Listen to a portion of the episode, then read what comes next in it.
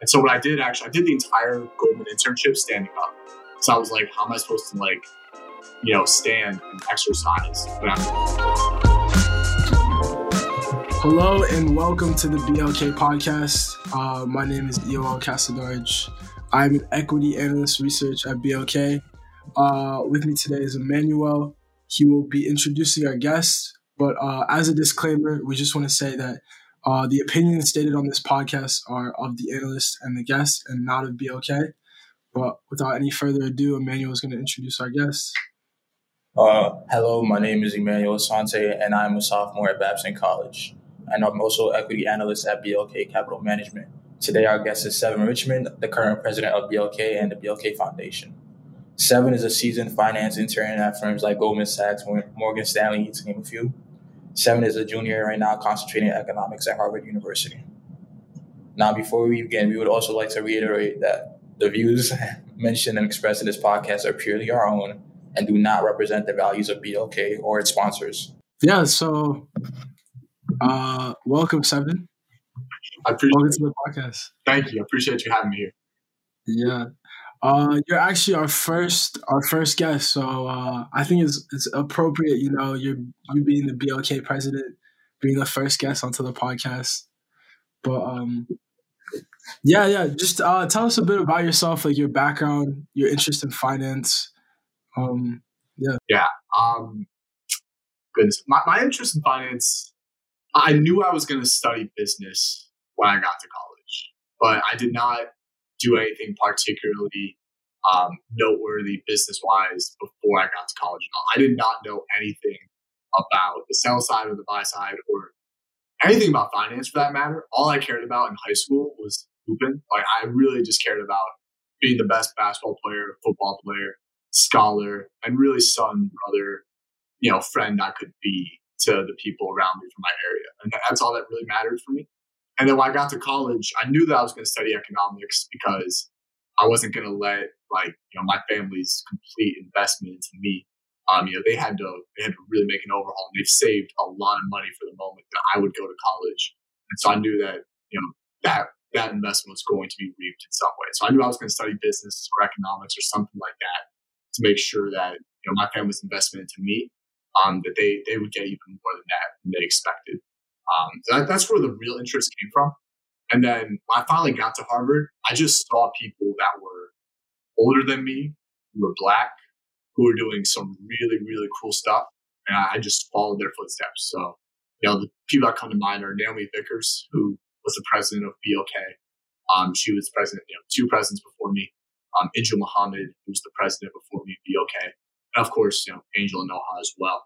Um, Angel, Angel Noha, Drew Tucker, and Natalie Graham, all those people um, that were, you know, involved in BLK were people I looked up to when I was in college and just met them. And I was like, those are the kind of people I'm going to model my college career after. And honestly, like the rest of it took care of itself.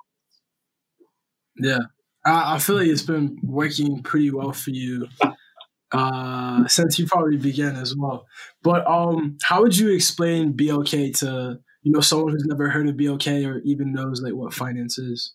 Sure. So BLK is a 100% black-owned, student-run, long-short equity hedge fund with over $100,000 in assets under management.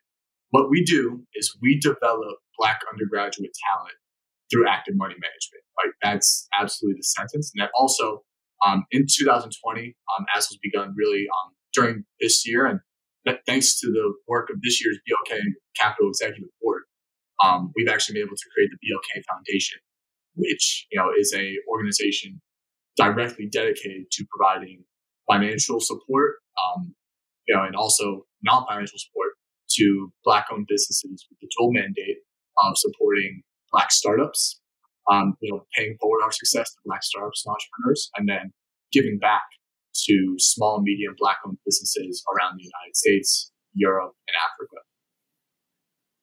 Yeah. Wow, that's that's really incredible. Um, so what is your role as president of BLK entail like in that that big world that you just described there? Yeah, so that's actually a, a, very good question because my role as president has changed so much since I started as president of BLK. And now you know with elections coming up next week with it ending. So when my when my term as president began, um, I had been a part of the BLK executive board, but the executive board never actually met with each other. Like never meeting each other. I didn't even know who the other executive members were. There was very little communication um, between the membership, and so first thing that I made sure to do um, as the president of BLK was like, you know, this is going to be a team effort. Like this will. I don't have the capability to actually be able to do be okay by myself, and it wouldn't work if I tried to do that. And so what my, my role as president when I started was simply getting everyone involved and communicating. And this is where I've really got to mention Rachel Gabriel, who's the current COO of BLK, who really took that in stride and you know hosted all the executive board meetings, made sure everyone was communicating on time. And so that's really where my job began with establishing communication among all of BLK. And my second real priority um, was making sure we actually started investing you know, I had been a part of BLK for a while, and there was no transparency on the kind of assets that BLK was holding or any of the um, like actual movement of the money that was going on. So my next phase as president was to make sure that we were getting that active money management piece that I thought made us really special in comparison to other student run clubs that exist out there. And so, you know, that was those were my goals, and you know, thankfully, um, with the help of you know portfolio manager Iowa Zhao um, the VPs of education, Miles Nifiani. Um, like there were a lot of people that were very important for that that step in in creating you know the active money management piece and actually executing it that you see today. Um, and then what, what really is important as president is like probably the most important job you have to do is orchestrate the BLK capital management fall conference, um, fall and the spring conference. So it's really on your shoulders to like put that together. However, um, even though I had to like, of course, it took a lot of work out of me. Um, have to give like mad credit to you know Joel Stennett, our sponsorships chair, who you know made my job harder and easier by literally doubling our sponsorship base. So I had to work with a lot more people in that regard. He did an excellent job there with reaching out to sponsor firms and making them get included. And also, you know, the CMOs, um, Avi Amuda and Genevieve Mansa, um, who did a sensational job of marketing the BLK um, conference actually doing things I would have no capability of doing and really generating the hype and expertise about it. And actually, their their real effort into the output of, of what that BLK conference was was a huge reason why Henry Kravis actually agreed to join. And then, you know, how, you know, kind of after there, you know, Henry Kravis actually requested a conversation with me, um, and which really started the BLK Foundation. So, so in a lot of ways, like those people um, and, and their work that people didn't really recognize and you know was done by themselves, like made huge changes for the BLK organization that y'all know today. So I, I can't act like um, you know being president has been the same job from finish. It's changed a lot. And now that I'm president, like right now, I don't even consider myself the person who runs BLK. Like it's absolutely up to the current sophomores that are doing that. Like they are, they've absolutely taken in stride um, not just the sophomores, but also Drew Aquai, who's actually handled a lot of the sponsorship positions lately. And of course, Susie and Agnika, um, the current chair of the Women's Initiative and head of marketing for the foundation, who's been very proactive in making sure that steps are getting started and done. And we're actually executing on the stuff that we want to see happen. So I've really seen a pretty cool transition from like having to be super hands off from the start. And now toward the end of my presidency I'm kind of like, wow, like this is what has been created. Like everyone just like takes it over. So it's really cool. Yeah, definitely. Um, yeah, even like that that transition from how BLK grew is, is, is really incredible. No, I was just gonna say my favorite aspect of BLK is the education program. Um, cool. And I think we're we've all been through it or we're all going through it right now. So how would you guys say um like that education program has helped you like learn, grow, uh, you know, personally, and like what what that has taught you? Goodness. Um, so first of all, Miles and Nifiani have done such a better job with the education program than I did when I was the VP of education. So shout out to them for the absolute monstrous effort they put into that. Um, I would say for me, when I did the education program back when I was a first year, right, there was no real structure about it. Um, I, I no one would tell me when I had to do stuff or like you know, I really there was it was different. Like it was just a student. It was like the first year of BLK existing. So there were so many things that like hadn't happened yet. Um, so I really did the entire education program like spring. I actually like just sat in a library all spring break and did the BLK education program because it was like up to you whenever you wanted to finish it. And I learned a ton that week. I think that week I really learned the language of finance. It was like the first time I actually started to understand what these terms began to mean. I actually started speaking the language that people were addressing me to. Um, and also, it was the first time I was like building models. And you know, at the end of my education program, I was able to present the company that I worked on that education program to some of our sponsors at the Morgan Stanley headquarters in the conference when there was in person. So that was a really cool experience for me there. I'd say my favorite part about it is um, definitely the modeling work that you get. So I think that that's pretty rare to actually be able to do modeling work um, as you know someone who like hadn't even held a full time a real full time job in finance before. So I think that really separated me. And people and sponsor firms know like the kind of knowledge that BLK people have because of that education program. Yeah, exactly. And what what about you, Emmanuel? What has your experience been like? When you were speaking on BLK being a 100% black owned student run hedge fund, I've heard there have been like other similar organizations. I know one is in Cornell, one is in UCLA. Have have you or either or BLK been in like contacts with them or have talked with them or plan to engage any type of uh, like future endeavors with them?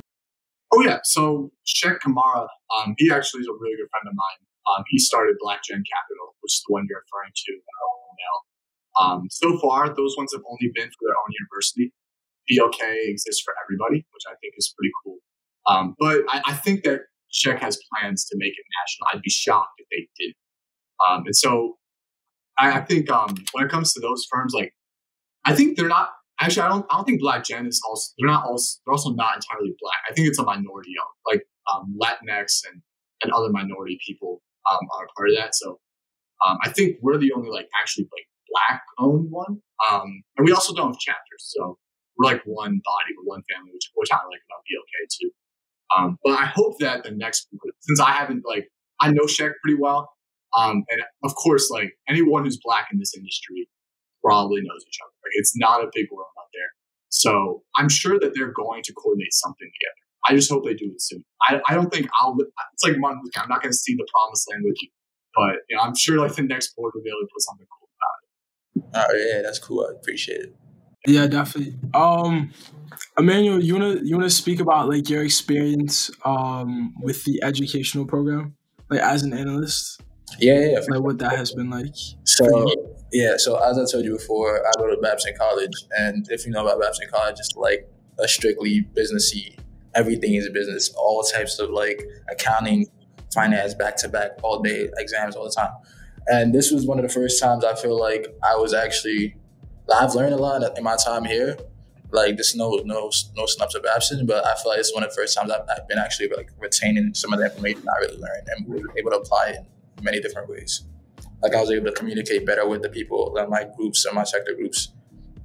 And overall, it was just an enjoyable time because like people within my within my sector, like EOL and others, like they usually like they they follow up with you, they contact you at a time, they send you news articles, and they make sure that like you incorporate finance in your daily life, which is something that tends to not happen as much when, when like it's, it's kind of like at school it's like oh I'm, I'm going to class I'm gonna learn this but once I'm out of class I kind of like turn it off versus in the BLK education program, it was like I'm using this in my day to day life like all the time because I have to keep in contact with all these people. I would really like to hear about your, your daily routine. Like, what, how you like how do you go about your, your day as, as president, as a student at Harvard? What is it like? What challenges do you face? Anything? Sure. Um, so I, I try to be as intentional as possible in everything I do throughout the day. Um, I take a page out of my sister's book and I actually try to to like literally put in the Google Calendar like every minute of every day of what I'm doing. And so when I really shoot for, and if like you know no like events are going on or whatever, like I guess like a normal day, um, I always try to like get up at seven thirty regardless of if I have class or not soon, and then I immediately I pray, I do yoga. I'm very huge on the yoga thing, and then also I, I do that same routine. It's it's good for focus, and then after that usually I'll probably have like a classroom meeting some some kind of classroom meeting, like between 9 a.m. to noon. And what I do for that is actually um I got rid of my chair that was in my room. I, I literally like put it away. I don't even want it near me because I don't want to sit. I think it's a bad mentality to sit. Um, I, I don't like doing it, so I stand throughout the entire day. And then if I have to sit down, like if I get tired, I will sit like cross-legged on the floor and I will eat because it's better for your back than it is for like sitting on a chair. So I sit. Yeah, I've noticed that in a couple meetings we've been together. I was, like this guy is always standing. Like yeah, I always stand. I never sit for a meeting. Um, I, I one thing I'm scared about when I go back to a regular coronavirus world is I have to sit down again, which is really a scary thought. Um, um, constantly trying to move, and then the afternoon, I always exercise. So if it's good weather outside, I play basketball. If it's bad weather outside, I lift weights. And that's usually like by determined for it. But the afternoon, I exercise at some point, and then I take a nap every day. In the afternoon, I take 30 to an hour nap like regardless of anything that's going on. I block that in my calendar. I don't let people book meetings with me. I took a nap right before this podcast actually. Um, like I constantly take a nap because it's very important that you have a time for your entire body to shut down in the middle of the day because then it allows me to transition to like now what is the work that I'm going to carry into the night like. That's, that's usually time where you're not meeting with people. It's just you and yourself. And it's like, what are you going to do with this free time that you have today? Um, and so I, I really try to like be intentional about you know getting that homework done immediately as soon as I wake up, and then I play a ton of chess when I don't know anything it. Like I I go to chess.com. I'm like I'm learning new openings. Like I really enjoy the game of chess and like exploring new things, and also I speak um, five languages, so I'm very intentional about keeping up to date with my languages. I try to you know watch different videos in Spanish, Portuguese, French, and Italian, just because I don't get the chance to speak those languages as often as I would like to, since everything I have to do is done in English throughout my day. Nah, they got to get you on the next season of uh, what's it called, Queen's Gambit. no, I'm not. Yeah. I'm not nearly good enough at chess to anywhere. I do it so I count my brain. I love I love how you take like mindful rest throughout the day. Like you know you're you're going outside and then with the naps and then I love how you're always standing like and you're doing yoga as well. Like these are such like great habits. Yeah, and I know people our age often struggle with like cell phones being a distraction or like figuring out what kind of routine they they're gonna go into once they get into college, and finding that balance is honestly really hard. It's incredibly hard, and sometimes everything's got to go out the window because, like, what if one of my friends is having a really bad day and has to talk to me? You know, what if like, um, you know, something happens, something comes up with BLK, which has happened many times. And like, you know, a sponsor needs to know something immediately. Um, there's a lot of things that will come up sporadically, but if you can try your best to have things that are centered in your day, it, it really does make a world of difference for you, even with the uncertainty that happens throughout your life. Yeah. So how, how do you, cause you know, um, I feel like doing this is good, but you do it consistently, which I think is like the really important part. So how do you make this like consistent? How do you consistently like incorporate this into your you know daily life or like philosophy of life? Oh yeah, yeah. You have to do little tactics. It's kind of like chess. I mean, you have to like if you if you actually want to win a chess game, you've got to initiate a tactic, and so you've got to do little tactics with yourself that actually like make you do it. So when I do it with my phone, I actually um it's my alarm, and so I put it a whole room away, so that I have to physically wake up and get out of bed to go get my phone and turn off the alarm so that by then I'm actually standing. And then I can like actually just go straight to my yoga routine. Like it's much easier to do that than if my phone was on my bedside and I could roll over and turn off the alarm and I would want to sleep again. So I do those like I know myself, I know how I like to sleep. So I've got to do things that get me awake. One time actually I was so upset with myself for sleeping too much that I actually dumped 50 Cheeto, 50 packets of flaming hot Cheetos on my bed, so I would be uncomfortable as I slept, so I wouldn't sleep. That is very unorthodox. Yeah, it's incredibly unorthodox, but like you've got to do little things to stop yourself from yourself.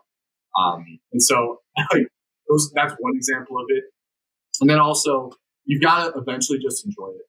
Like eventually you just come to like really relish in those little things. Like I really enjoy standing. I think it's great for my back. It's great for my health. It's great for my legs. And nowadays, like when I sit, I don't feel comfortable. It's like now the things that were once, you know, mainstream and maybe it felt difficult before, now those things are foreign to me. And now the things I've adopted into my routine are the things that actually make sense for my life.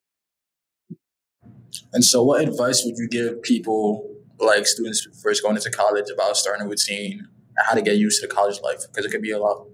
Yeah, I would say if you have a winter break where you have like nothing going on for about two or three weeks, I would say those would be your two or three weeks to start. I think the, the turning point for me was my sophomore year winter break when I started to figure this out. Um, when I like really drilled into a routine and stuck with it no matter what. Because those two weeks of building good habits just stayed with me for the rest of it. It takes about 21 days to build good habits. I read that somewhere. So you want to, next time you get a break, like your summer break or your winter break, and really establish good habits, take full advantage of it. Definitely. And um, you know, I feel like good habits only lead to like good opportunities, and you've had like a plethora of uh, opportunities under your belt. So, do you want to talk about like how you got um, certain internships, like how you prepared? Because uh, you've worked from companies that are like based in in Portugal to yep. like Goldman Sachs, for example. Yeah. Oh my goodness. So, I would say with these opportunities, right? Um, I had a ton of help. None of them happened because I worked so hard myself that I earned them in some you know way. I think it's kind of stupid the way people try to sell to people that like you know it's because you're not working hard enough that you're not getting the job. Like there are plenty of people I worked with that go and got the job because their dad worked there. So like it's not because you're a lazy person that you're not getting opportunities. I would say something that like so I actually found myself really fortunate for all my opportunities. So I'll start with freshman year, I guess. I was looking for something to do in my summer, and I got accepted to the study abroad program in Spain. I was like really juiced about it. I was going to study Spanish throughout college. Like I was really excited for that. And then, um, you know, my financial aid package came for the study abroad trip. I didn't get enough funding for it. And yeah, I called my family back home. They were like, yeah, you can't do this. Um, which like I wasn't shocked about, but it was still kind of sad. However, I reached back out to my network and like people I'd worked with back in Cleveland.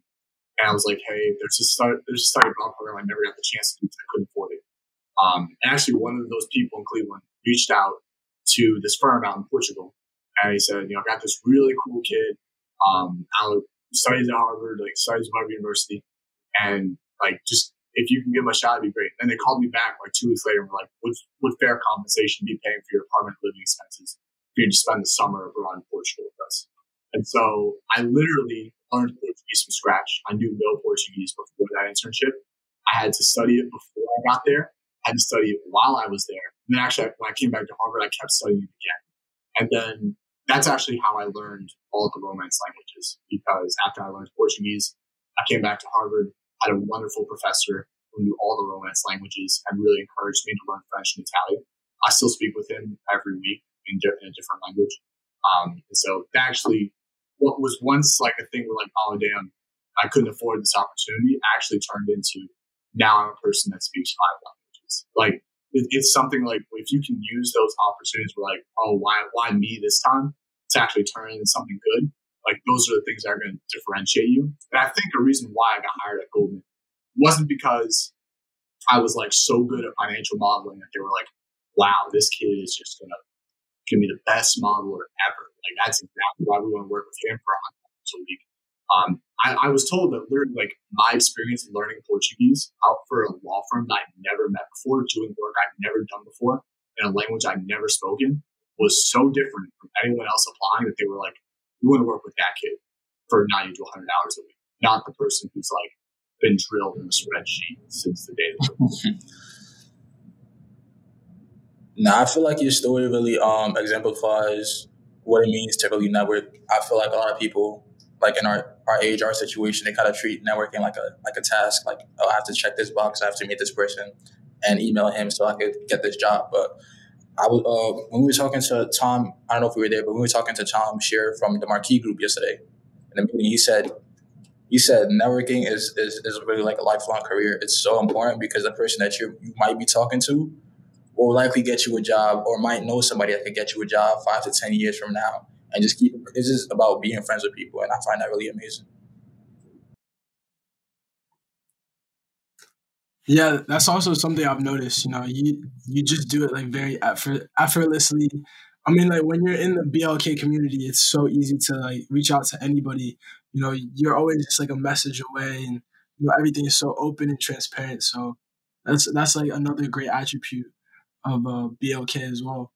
But um, just something that comes to mind is recently, I'm sure you saw this report that um, Goldman is like working their analysts at an insanely high level. Um, at your internship, is that like something you experienced as well? Because um, you just said like 90 to 100 hours. Um, like they want to spend 90 to 100 hours with you. So what, what, what was like your timetable like? Were you able to do like this type of daily routine uh, when you were there? Yeah, simply put, um, no. So I had to do at Goldman, um, it's it's much different when you're an analyst, right? So like during my during my time in school and, and BLK, right? Like I'm the president. I get to determine like when things happen. Like people will have to accommodate two months. Um, so it actually makes a lot of those things possible.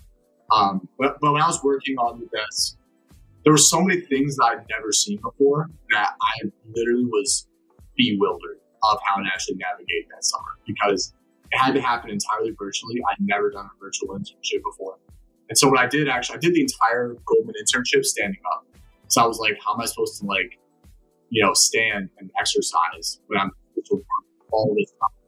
And so I actually, from literally, I would stand for like 15 hours a day. I would just never sit. And that's actually how I got my exercise in. Because if you stand for 16 hours a day, your legs will get sore, but they will also get strong. Um, and so I had to work a lot, no doubt. I mean, I the work came in waves. So there were some weeks where I was working 90 plus hours a week. There were also weeks where it was a little easier. Um, it never got below 80 hours though. Um, and then I would say like I had great, you know, even when I messed up at the firm, like I had many instances where they were like, "What is this internship? Like, why didn't you do this very obvious step?" Um, and so, they, but they could have blamed me for a lot of things that happened. Like they did. Instead, they would just, they allowed me to like work harder and get it right next time, which is really cool. And I got to work on live deals, which was different than all my other peers at other banks. Like a reason why you have to work so hard at Goldman is because they have so many clients and there's so much volume and things to do. So it's like, you know, that's a good thing. It's a good thing for your summer.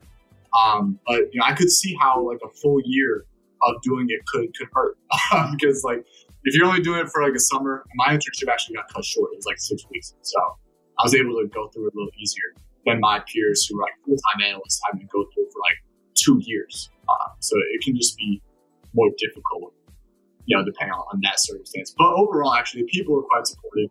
I'd also say my mental health on payday was a lot better than my mental health on days. Um, like, you know, if you did, if you if you surveyed me my mental health on the thirty first every month, it was probably a lot higher than the other times during the week. Uh, yeah, definitely. I I assume that a job like that can can be very draining. Um, but I feel like I know people in our position, like going into like investments, asset management. I feel like we know what we're getting into. So like my, my view is like those kind of hours are to be expected. Like you know you're gonna, you're gonna be grinding from 8 a.m. to maybe like 12 a.m. on a.m. and come back tired and jump on it the next day over again. And you mentioned like your engagements with your like uh like with the people that worked at Goldman. Like you describe what some of the networks like that you had access to. Like did, were there people that you could easily like reach out to if you needed help or something, or was it very would you say cutthroat? Uh, well, the cool thing about working on a live deal is that, well, they better respond to you because you're actually the person working on the model and the presentation. So if they don't get back to you, it's all just not going to work. So they kind of have to respond to you and work with you. I was very fortunate that my associate actually went to Howard. So it was really comforting to have someone who was like from an HBCU background, who was black, um, someone that I could like actually wanted to work. With. Like I wanted that person to succeed. And I could tell that he wanted me to succeed too. And so that meant a lot. Um, and then I also like the other analysts I was working on these deal teams with, they were always a pink away. My intern class as well, we had a group chat where we could ask all of our dumb questions too. And you know, those are people that if I see them on the street, I'm gonna give them a high five because they got me out of some circumstances where people would just say terms in meetings. I'd be like, guys, what does that mean? They would be able to actually tell me what was going on. Um, so you know, they always had my back in that regard. So even though I never got to meet them in person, which is a bummer, although I will be able to meet person meet people this summer, um, they they really had my back it. Yeah, I'm very thankful for for that. Actually, if, if the people weren't as good as they were, that would have been a really hard job. Yeah, definitely. So, um, you know, um, you're working long hours. You're very dedicated to be okay. You know, you're obviously also uh, a student at Harvard. So, what, like, what is your motivating reason uh, when you get out of bed? Like, what motivates you? What is like, you know, pushing you to, you know, be so coveted or like achieve this much? Yeah, what makes you wake up and be ready to go, jump out the bed? Oh, um, first of all, my grandmother because you know if she can raise seven black children by herself, then you know survive Jim Crow, like there's no reason why I can't like go out and take full advantages of the opportunities that she's paved the way for me. So first of all, like you know, I, I come from a family where like I'm pretty much the first I'm like one I'm like the first generation of my family to have the entire world right in front of me. Um, for many generations, my family has not had any real chance or opportunity to, you know, go to college, to generate wealth for themselves, to actually have the freedom to pursue what they love. And so I'm very blessed that I am actually the person born into that. You know, that my father was actually able to make it out of a lot of hardship that I will never have so there are definitely, I, I stand on the shoulders of giants. I don't know if you've heard that. Um, but you know, those people are very much a solid reminder of like what I am here at Harvard to accomplish. And then beyond like just those people that are around me, like I have an excellent group of black men that I live with on campus who are really, really high achievers. Um, one of them is actually Keith, Keith Simmons, who's, you know, the healthcare secretary in BLK. Uh, my other friend is Noah Harris, who's actually the pre- student body president of Harvard University. Um, Orvin Pierre, who's like, you know, kids probably go to Harvard Medical School today. And then um, my other friend, Brandon St. Louis, who's an engineering genius. Like, I live with these dudes, and, you know, I see the kind of effort they're putting in, like, right next to me. So it's like, you know, having friends that are like that, you know, makes it very obvious, like, what I need to be doing for myself, too. Yeah, you surround you surround yourself with positive energy, you definitely achieve positive things. And when you were speaking, it sounds like your grandmother is definitely like a role model to you. Do you have uh, any more in your life that you would like to talk about? Um, sheesh. I mean, yes. like, I, I think it would take a long time. I, I, suppose, like, I mean, for sure, to my parents and my sister. I mean, without a doubt, like, my mom had to go through a lot of stuff um, to, to give birth to my sister and I, and you know my dad too. So I, I'm thankful for them for like you know making it very apparent that success would be expected and demanded out of me, but never never like we're so to the point where like we're not going to love you if you don't succeed. So I'm very thankful for them being present in my life in just the right way, which I don't think a lot of parents are. I feel very fortunate to have had two parents that actually pretty much pulled off as best as they could have. Definitely, yeah. Parents, parents can be a great influence. Um, is there any advice you would give to anyone that's listening? You know, that wants to be in your position, that wants to be like the president of BLK one day, or that simply just wants to join BLK. Like, what advice would you give to someone like that? My goodness. Um,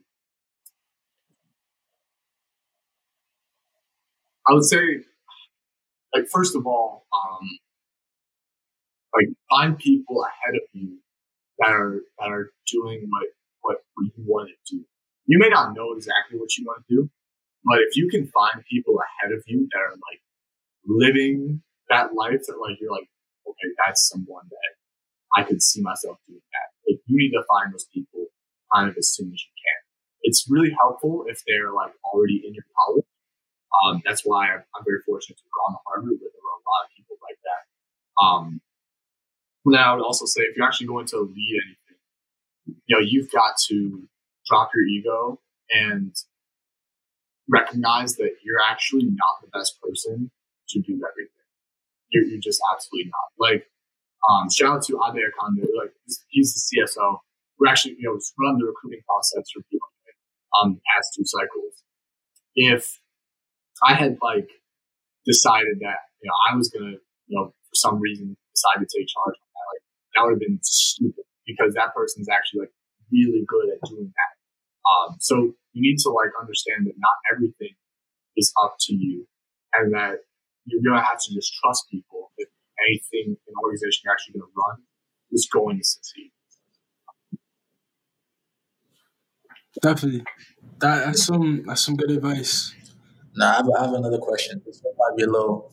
Uh, um, so, as president of, of BLK, right, you've likely spoken to many executives and human resource people and I know in a lot of these presentations and meetings, they make a point to highlight their diversity, right?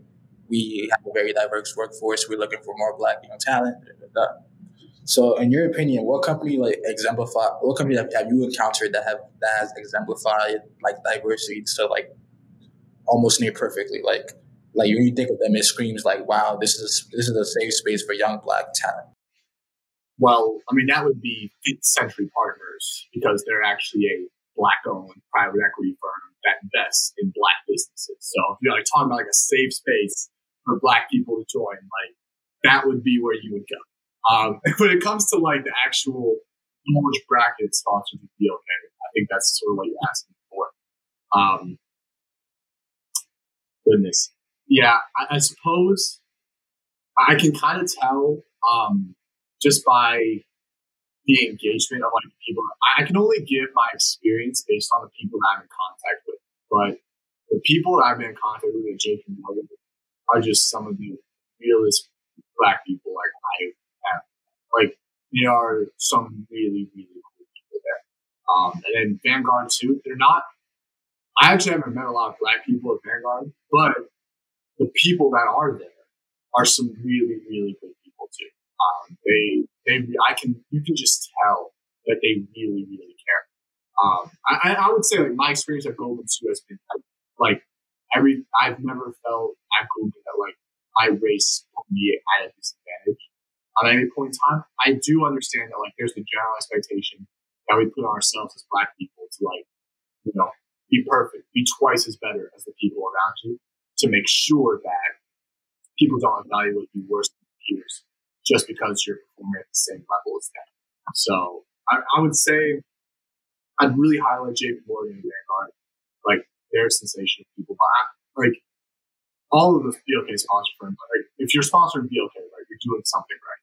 And so like they they have it in some capacity to care. And yes, of course, what happened in 2020, they, were given no choice. But you have to like I mean, there's always your expectations can only be so high for institutions that have never accepted black for a very long time. If you're gonna inherit the space, you just have to understand that like it's it's gonna happen.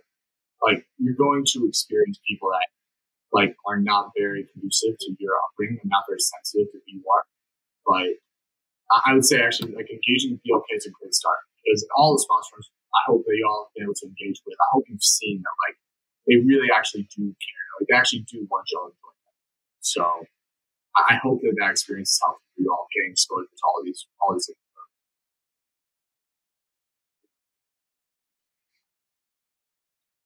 Yeah, definitely. Um, so what what uh how much of your success would you attribute to like actual luck and how much would you attribute it to like hard work? Um, I see you've got a Nipsey poster back there, so I actually like um something that uh, I I think um like Nipsey said something to the point of like you know, you know, hard work plus patience. Like that's what it's all. That's dedication. You know, hard work plus patience, and you need to work hard for when like you finally do get blessed with your opportunity. You you have to be willing to work hard and get absolutely nothing out of it. Like you have to understand that some of the work you're going to put in, no one will ever recognize. No one will ever like actually care that you did it. No one's ever going to recognize you for doing it.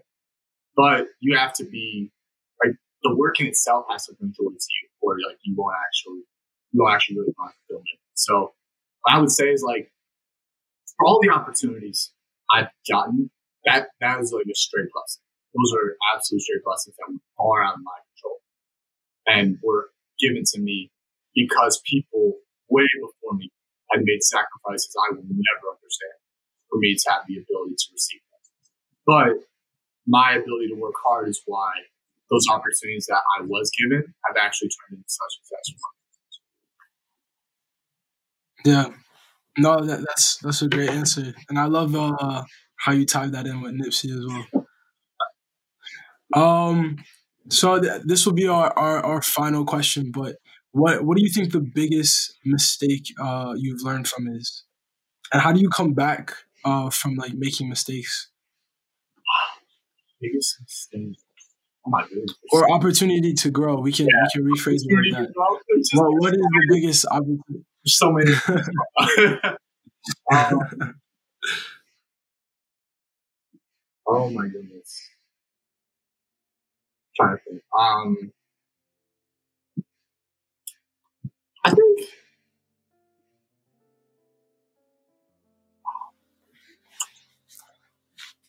You don't make too many mistakes. No, I make too many. It's like I'm trying to figure out which one is like the one to choose. Like which mistake has the honor of being mentioned. Um, I mean, you can name a few as well if you like. sure, I'll give I'll give a variety of examples. So yeah. when I when I first put the BLK fall conference together, I made plenty of mistakes, and it stressed me out. Like it really, really stressed me out. Like I was getting very nervous a lot because sometimes I would like, you know, um, like you know, I didn't know that a sponsor wanted this event to also happen in addition to like judging stock pitches. I didn't know that like um, they were expecting these kind of this kind of time with the membership, and these other sponsors were like suggesting this kind of time. And so, you know, the conference really taught me like you like you can't put too much pressure. Like you have to show yourself grace sometimes. That like even if because like you know, the conference ended up going fine. Like the conference ended up going really well, and like we had a great. I think all the sponsors enjoyed it, all the students enjoyed it. It ended up being okay, but throughout it, like I was really, really stressed out, and because I wasn't really giving myself grace. I was like demanding complete perfection on myself the entire time, and that's not a reasonable thing. So it's okay to give yourself grace when you mess up, which I would say that that's really important. And then probably actually maybe it wasn't a mistake but I, I learned a lot from not having the chance to study abroad when I wanted to study abroad. Like, I, I learned a lot from that experience of, being denied something that you know I was really looking forward to, and then actually being able to turn what felt like what you know was like ah, it's tough that it won't be able to happen for me into something that's actually now like really defined part of my college experience and actually cultivated myself in ways that I never would have expected myself to be capable of when I began college. So, so those are probably two things I'd really highlight. Definitely.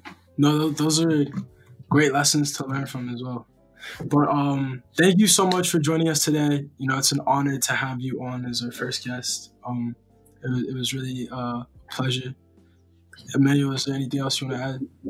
Um, I just really appreciate what you just said about like failing, from your mistakes because I've, I've been I've personally been in a position where like I I had wanted to start something on campus and it didn't it, hadn't, it didn't go as planned and it just it really turned me down. So I, I appreciate what you what you said, and I was able I, I was able to learn from that. as you did, and it just taught me a lot about patience and making sure certain things follow through as planned, and fact checking yourself and not being too too hard on yourself as well. Because I feel like as blacks as black students, we feel like we always have to be perfect in everything we do because we feel like we're always being watched. You know. Yeah. So I really appreciate everything that you said, and like like you said, um, thank you for taking the time with us here today and coming to speak with us. Thank you all for taking the initiative and making this happen. It's really cool. Definitely. All right, have a good day.